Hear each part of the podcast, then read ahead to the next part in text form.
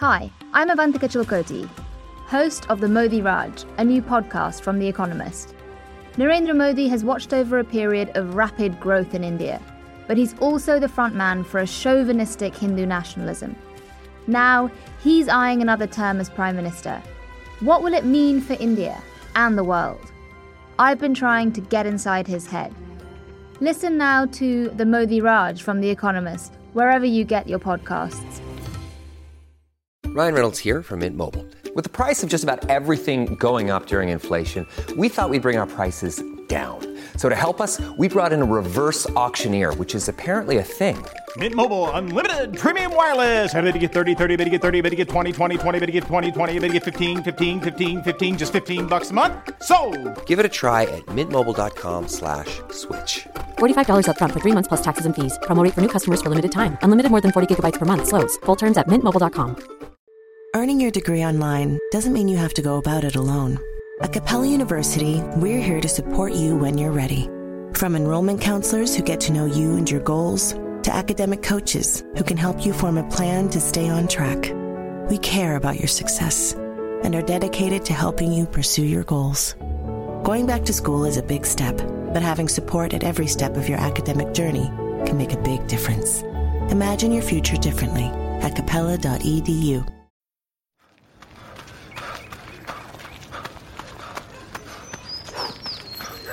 Going for your first ever run around the park. Literally running errands all over town. Running for the finish line and your personal best. If you run, you're a runner. Find the shoes and clothes to run your way at newbalance.com slash running. New Balance. Run your way.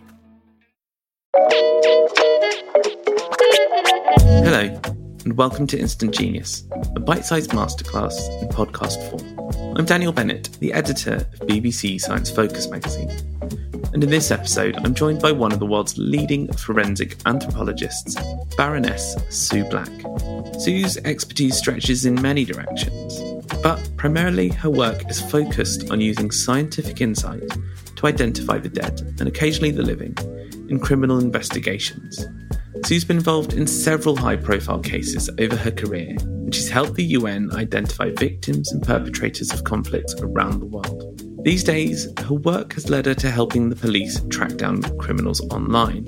And most recently, she's been recognised for her contribution to science with an appointment to the House of Lords. But before we begin, I'd just like to warn listeners that what follows is a frank and academic discussion about forensic investigation, how it works, and what clues a dead body might leave behind, which some listeners may find uncomfortable. If that sounds like you, don't worry. We'll be back next week with an episode about the psychology of curing pain. In any case, here's what you really need to know about forensic anthropology.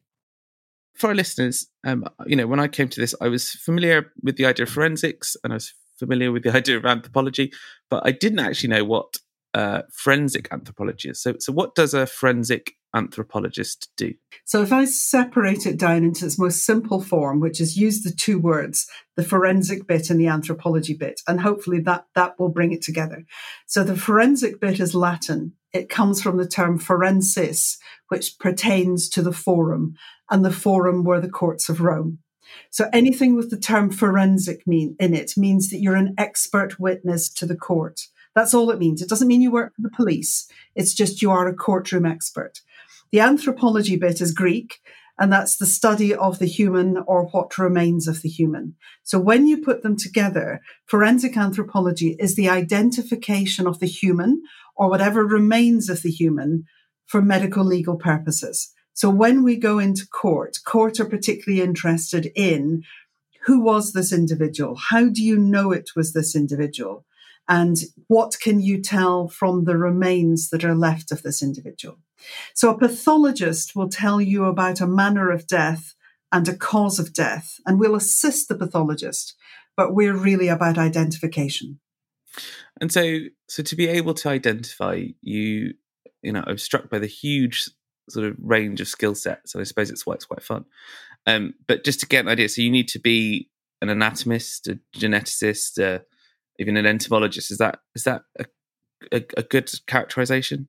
people come from different backgrounds. Um, so I came through an anatomy background, and so my my whole sort of era is about um, identification, even from cellular level. So being able to look under a microscope to say where that tissue has come from. It's liver tissue as opposed to muscle tissue, for example.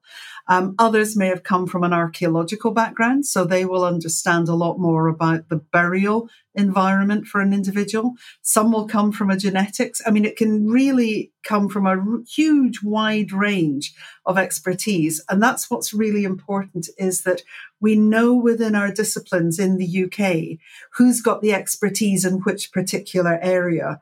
And so we work as almost a national team in that regard because not everybody has come through the same route.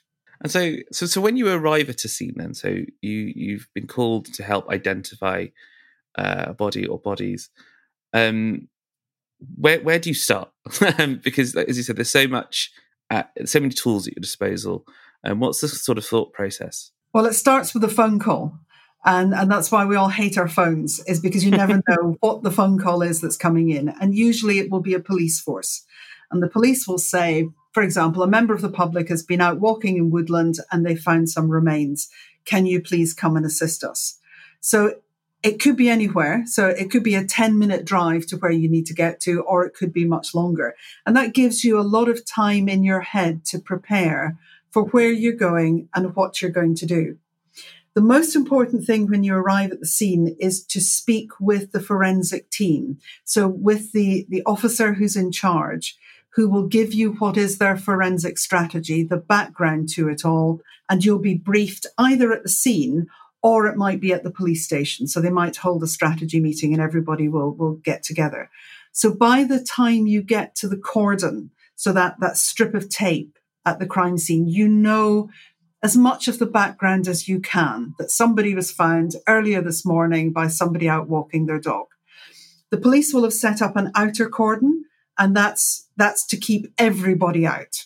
And um, to pass that outer cordon, you have to be signed in. And everything about what we do is about recording information, showing what happened, who was there, when they were there, what they did. Once we're through the outer cordon, there will be an inner cordon. And that inner cordon is around the area that is the potential crime scene. Now, it might be a very small area or it might be a very much larger area. And you can only cross into that inner cordon with the permission of the senior investigating officer, the SIO, because it's his crime scene. And he will have, he or she will have a team there. It's their team, so there'll be a crime scene manager. So it's their sole responsibility to manage that crime scene. Who comes in, who does what when they leave. They will have photographers there. They will have exhibits officers or productions officers so that if you find anything, it, it, it is bagged and put away. There might have been a pathologist there. Um, there might be an entomologist there. There might be any other forms of, of ologists, as they call us, that will come into the scene. But they will point to us where they think the body is, and they will have identified a pathway or a route that we can take to get to the body because the entire crime scene has the potential to have evidence around it. And the last thing you want is people tramping all over a crime scene, impacting on evidence. So we will have a route in and a route out. The first thing that we will do when we get there is make our decision is this human? And that sounds as if it's if it's a, a really sort of obvious thing, but it isn't. If you can imagine all you have are some bones and the bones are scattered, then sometimes it can be quite challenging for a member of the public or a police officer to know whether the bone that's in front of you is animal or human. If we come in and go, it's a dog, then what happens is the entire crime scene gets shut down and of course everybody goes home. And that, that's great because that means it happened really swiftly. But if in our first analysis we go, yes, that's human, then we'll come back out again and we'll we'll finish our strategy meeting at the cordon that says, okay, we now know it's human. What is our approach going to be? Are we going to, you know, how are we going to lift the body? So is it uh, an intact body? Is it a decomposing body? Is it just down to bones? How are we going to manage the exhibits as we lift them? Uh, what are we then going to do about the undergrowth around it? Is that going to be searched? All of these strategies have to be put in place before you've even got in your mind what kind of, of a, a body it is that, that you're dealing with. So your, your, your first your first thoughts are about preservation, I suppose. Preservation, because once you interrupt a scene, you can never return it to where it was. So you you always want to do the minimum amount of damage and the maximum amount of planning. Something will go wrong. Of course it does. It always does, but you want to minimize that. And everything you do is photographed and recorded so that you can always go back to it to say, what did I do? When did I do it? Um, what did I miss? Those kind of things. And it may well be once we've lifted all the remains and they've headed off to the mortuary, then it's about digging down below the bodies, sifting through the soil, collecting the soil, because you might want to be able to analyze that back at the laboratory, going through the undergrowth, looking, is there clothing? Is there any evidence of a wallet? Whatever it may be that will help with identity. The, the biggest challenge for us is that when you're lifting the bones, for example, in our mind, we're starting to form a profile of the individual. So we're able to say, I think it's female. And I think it's going to be somewhere between about 20 and 30 years of age. And we're doing that as we're going along. And it's very difficult to keep your mouth shut. And you have to, because everything you say, the police will take that as evidence. And so they'll run down a route that says, okay, we've got a female. And we want to make sure we have. And the only way we can do that is then when we go to the mortuary and we spend time with the remains. So, so we form it in our head what we think we've got, but we try not to be very definitive at the crime scene because that detail comes in the mortuary. Once you're at the scene and once you get to the mortuary, is is, is the bone the typically if there are bones uh, to examine where you start? Is that the loudest signal, I suppose, or the the, the easiest place to, to begin? So our, our our MO is always the body has to be laid out. So as we're as we're picking up the bones, we have a little checklist that says, okay, I've got a right femur, I've got a left femur, I've got a left big toe. Where's the right big toe? And so by the time we've lifted everything we can see, we have an inventory of what's missing. Now, if, if a body is, is left out in the, in the um, external environment to decompose, it's exposed to predators. So you'll get foxes, you'll get badgers, you'll get dogs that will come in and they'll take away bits of the body. But we know which bits are most likely to be taken away, and they're usually fingers, to be honest. So they stick out the bottom of sleeves. Feet are usually in shoes, so they're protected. Heads are really heavy. But, you know, hands are something that a fox can run in, can pick up, and, and will take away in cache. So that we know by the time we've lifted the body what's missing. And we'll say, okay, we're still looking for a left hand. So we'll start looking for animal trails and, and foxes and badgers and things have a, have a real routine pathway. And we'll start to move down the pathway of the animals to see if we can find the bits of hand that are missing. Once we're in the mortuary, our job is we lay the body out in its anatomical position. And that will hopefully confirm to us that everything we thought we found at the crime scene is in fact there and that left hand is still missing. But we'll be able to look at the at the ends, for example, of the bones in the forearm to say, are there any evidence of tooth marks? Because if there's tooth marks there, chances are that's going to tell us this is a fox, this is a badger, this is going to be a dog or whatever. and it is about um, hopefully we want to be able to have as much of the body as we possibly can, but we accept that at times it will be incomplete. So we lay it out and we know it's definitely human and we've got everything that we can possibly want. And then there are four features that we use to identify people, big sort of pigeonholes. So are you male or female? And of course that that one would expect is binary, but of course it isn't at all. And we're not looking at whether you're male or female. What we're looking at is whether your skeleton has got a feminine form or a masculine form.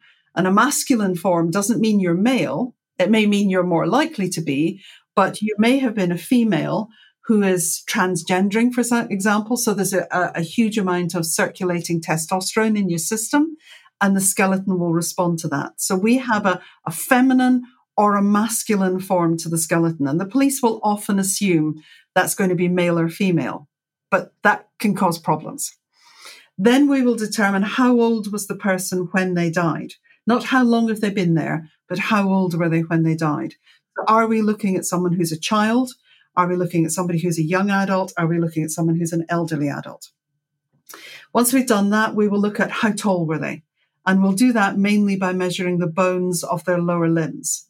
So we'll say, okay, we've got a male. He's between five foot six and five foot eight in height.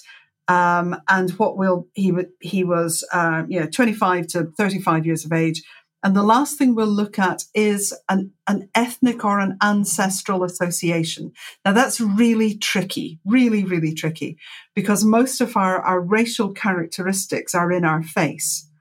And if we don't have a skull, then we can't do it. And so the police are really looking for, you know, am I looking for someone who's who's Caucasian, which doesn't mean white? Am I looking for someone whose ancestral origin might be sub-Saharan Africa? But of course, in our modern world, we have so much integration of different groups that actually that's really difficult to tell the police with any confidence. So that they want sex, age, ethnic origin, and height. And we can do sex, age, and height really well. We really don't want to talk about a possible ancestral origin because it's just fraught with so many problems. And then they'll say, right, what, what have we got in there that might be identifiable about this young man? Has he had dental work done? In which case, if there is, then we'll pull in somebody called a forensic odontologist, so a forensic dentist, and they will chart that dental formula um, perfectly. And that may then allow at future time when we think we've got an identity for the individual to check with our dentist because we have no central record of dental work. Right. I've often I've often wondered uh, because it, it's such a it's in such in the public consciousness, isn't it? Check the dental records. Yeah, that's fine. You can only check it when you've got something to check it with. So there's there's not there is not some uh, library somewhere that has everyone's x-rays. And often what you'll find is a dentist will only record the work that they have done because that's all government requires them to do. So if, if you go to a new dentist, they might not chart all the work that somebody else has done. Their records may only include the work that they've done, so they're incomplete. I see. So you might you might have a potential name of a person or a person in mind that you're identifying, and it's only at that point you can use the dental records to confirm because you can actually check exactly. The dentist, right? And, and, it's the same with medical records. So, for example, if I've got um, a hip replacement or a knee replacement, then it may well, if it's been done, uh, certainly in the UK and certainly in the Western world, there may well be an identification number on that implant. And so there are some registers we can go and check for, for implant numbers. But if you have gone abroad to have your knee replaced because it's cheaper, then sometimes you'll find those registers don't exist. And some companies won't put unique numbers on, on each of the, the implants. So you might have 100 implants with the same number. So sometimes it's useful, sometimes it isn't. So we want to get to medical records and we want to get to dental records. Um, if we're at bone, of course, we're not going to have fingerprints. So there's nothing we can do with fingerprints, but we will take samples of bone that can be sent away for DNA and we'll take it from areas that um, are well protected in the body. So it might be that we'll extract a tooth after the, the odontologist has been there. It might be that we'll extract perhaps a, a little sort of segment of the, the shaft of a thigh bone, for example. And that can go away to laboratories to have DNA extracted so that if we get to a name, then we'll be able to check on DNA we do have a DNA register of individuals who have been convicted of crimes. So we will check whether somebody is on the national DNA register. But if you've never been sampled and found guilty of a crime, then we don't have a means to find your DNA. And so, so that brings me quite, quite nice to another question I had uh, in terms of things that we understand, I guess, in kind of popular culture about ident- identifying the dead and, and that's fingerprints. Um, do, do do do we still use them in the way that I suppose we think about them in the public consciousness? Uh, one thing that I've picked up on um, you writing about before is is you know uh, the idea that a fingerprint is unique. Is that is that the case? And can, can how useful are they to you? So uh, most scientists have a real problem with the word unique because it is very definitive. It means you can't be a little bit unique. It's like you can't be a little bit pregnant. You know, you're either unique or you're not. And when it comes to any form of identification, it is a statistical probability. So they say that's why they convey the match and it's a one in a million or a one in a billion is because we cannot say that they are unique because we would have had to test it against every single fingerprint that there is or ever has been in the world. But what we know is that the fingerprint is different on every finger. It's different across both of your hands. And if you're an identical twin, they're different between those twins. So that gives a confidence that there is such a high level of variation in that fingerprint that we can we can attest to um, a high probability that this fingerprint belongs to this individual. But with these things, you have to have something to compare it with. So an isolated fingerprint doesn't tell you that it was a man who was in his 40s that walked with a limp. It just doesn't. All you can do is run that fingerprint and see if it's in a database that you hold. If it isn't, then that fingerprint is of no value to you until you can find somebody to compare it with. And it and it was interesting because um, what was I thought was incredible was there was a story that I hadn't heard of of uh, Shirley McKie, who's in fact it kind of changed how we use fingerprints in criminal cases. Could you just uh, tell tell us about that? Shirley McKie was a police officer in Scotland, and there was a murder occurred of an elderly lady, and there was a fingerprint in blood on the door jamb at the crime scene. Every police officer and every forensic expert, we have our DNA samples taken and we have our fingerprints taken so that we can be excluded from the crime scene. So that if there is unfortunate contamination, we can say the reason my fingerprint was there is because I was there and that's why they found it. When they ran the fingerprint in blood, what it did was it, it, it flagged up it was a match for Shirley McKie. Shirley was approached and she said, I'm sorry, but I was not at that crime scene because I was not on duty that day. It wasn't me. And that, of course, set off a huge uh, area of investigation. Do we have a police officer here who's telling a lie that, in fact, she was there? Now, if she wasn't there on uh, official business. Why was she there? So, in fact, is she a suspect for the murder? Now, very fortunately for Shirley in some ways, but what a horrendous situation, is her father was a senior police officer.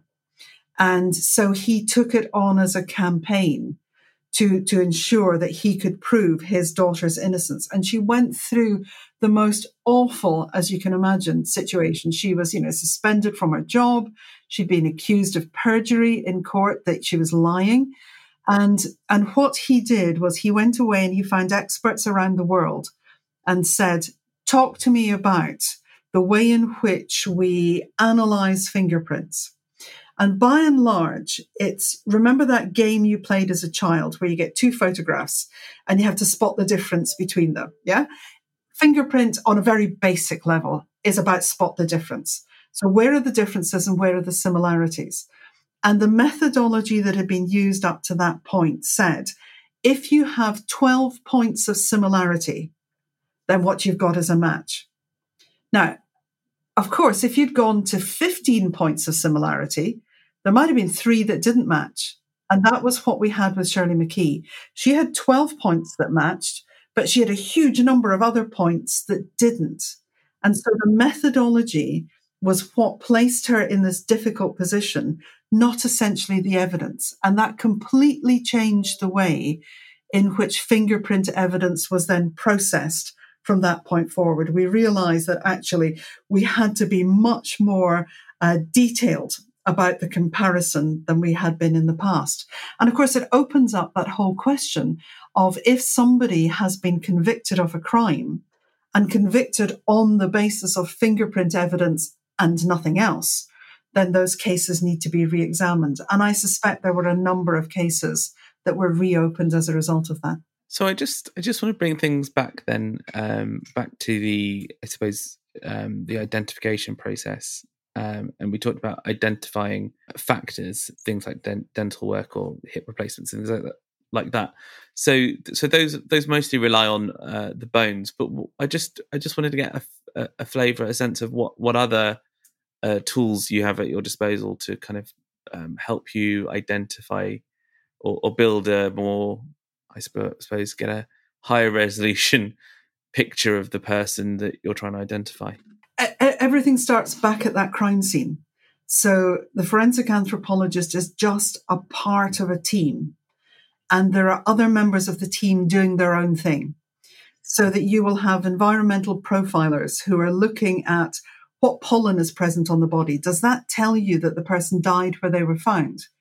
Because if, if you find in the nasal passages, for example, uh, pollen associated with a particular type of tree, and that tree doesn't exist in the woodland in which the person has been found, then you know their last breaths were taken somewhere else. So, so that that expert is telling you the body has been moved.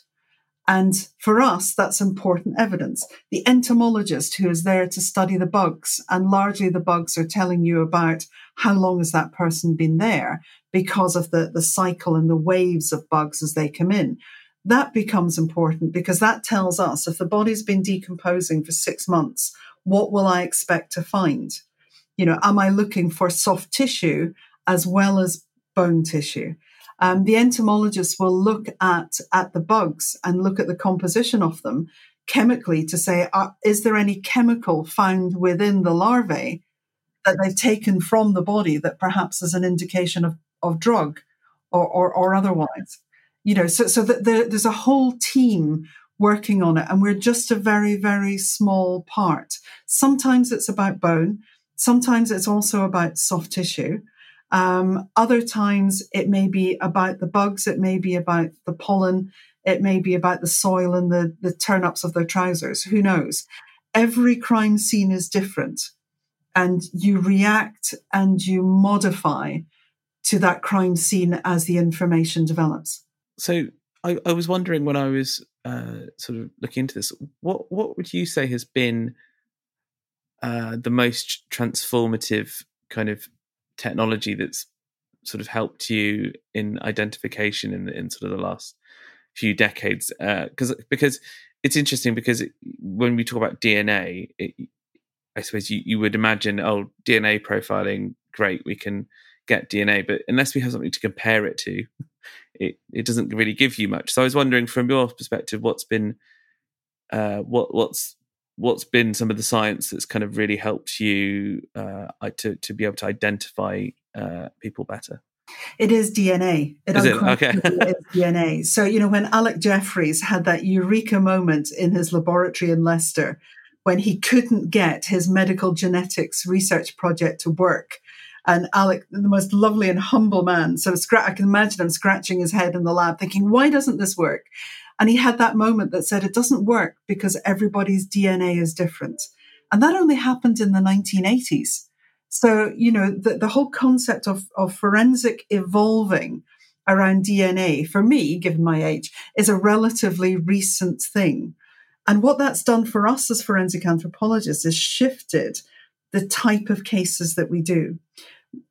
You know, there's, there's a huge list of missing persons. And, you know, there are a lot of people go missing in the UK and around the world every year. When somebody goes missing, we will take DNA samples from mum and dad, sisters and brothers, or we'll take DNA samples from the room of the person who's missing. It might be that there's dirty underwear in the laundry basket, or there's a toothbrush or something we can extract their DNA from. And we'll hold that DNA because they're a missing person. When we then find a body, and we run DNA through. It goes through our crime database, but it also goes through the database of missing persons. And then you get a hit that says, okay, unfortunately, this is Joe Bloggs. Now that, that stops the work that I need to do on that case because now they've been identified. So the forensic anthropology has gone from what were before the 1980s almost all cases associated with identification, now to the really challenging ones that DNA can't resolve swiftly. So we do try to get the DNA samples out there as quickly as we possibly can. Um, and that I think has, has focused the type of work that we do. So it, it's made a huge difference, absolutely huge. And so, so I wonder, um, obviously you have your databases, and, and, this is a sort of, I suppose, a forward-looking question. is do do you think there? So there's obviously there's a very high profile case in the the US, the the Golden uh, State Killer, who who was effectively uh, they were able to close in on his identity because they had a DNA sample and they were able to compare that to some ancestry type DNA tests that his distant, you know, third, fourth, fifth cousins did. Um, so, so, so you talked about these two databases. You have the sort of criminal database, and you have the well, the people who've been prosecuted, uh, and you have the missing persons. Do do you anticipate the the kind of databases that uh, the likes of 23andMe and Ancestry and, and all of those companies have becoming open to, uh, for these sorts of uh, cases? So that becomes a really interesting ethics and moral question. It's about saying that balance between the right to privacy, uh, the right to give permission for other people to access your data. And some people are very open about it. It's about saying, well, I've got nothing to hide. I wouldn't mind having my DNA held on a DNA database. But there are other people who feel equally strongly in the opposite direction. So there is there is no intention that I'm aware of in the UK for us to ever set up a national DNA database where everybody has has to have their DNA there. But some countries are going down that route, and certainly when you look at the Big ID project that's going on in India, then that is about taking samples of DNA and fingerprints and so many other things. Um, there is an argument in there, both sides. One side that says if you have nothing to hide, then, you know, you're, you're not going to come up on the DNA database, are you, unless you're the dead body? Um, and there are those who say, I don't quite trust the science or the scientists or whoever it is that holds the database that they're going to do what they say they do and they will not want to be involved in it. So it's a really tricky one. When it comes to these ancestry databases, um, my personal view is, and I, I, would never ever send my DNA to one anyway. I have to say, to me that just screams madness. Um, is that I, I would have given my DNA, which I wouldn't, for a particular purpose, for me to find something out about me. I had not given my permission for investigative forces or agencies to use that data for different purposes. So I have a sort of moral conflict in using those. Now, I accept, and the police um, rhetoric for it would be, but if we hadn't had that, we wouldn't have caught him, and somebody else may have lost their life as a result. I absolutely get it. But it's one of these thorny issues that really is a balancing act between one side and the other. And by and large, we, we get things right. But when you're looking at DNA samples that are perhaps degraded they're not of the best quality, then I, I do think we have to be very, very careful when we come forward with what we believe to be DNA evidence, when it's based on however many generational changes we've had, perhaps not a sample that is of pristine condition. Do you know, I, and we don't always know that the person who submits their DNA to an ancestry group is who they say they are. That was Sue Black there, revealing how a forensic anthropologist goes about identifying the dead. If you do want to hear more from Sue and I digging a little deeper into her work and discussing how she's helping investigators break up online paedophile rings, do check out Instant Genius Extra, a podcast available via subscription on Apple's podcast app. And of course, if you want to discover more about the work of a forensic anthropologist, you should seek out Sue's latest book, Written in Bone Hidden Stories in What We Leave Behind, which is on sale now in all good bookshops. Thank you for listening. The Instant Genius podcast is brought to you by the team behind BBC Science Focus magazine, which you can find on sale in supermarkets and newsagents, as well as your preferred app store. Alternatively, do come find us online at sciencefocus.com. See you next time.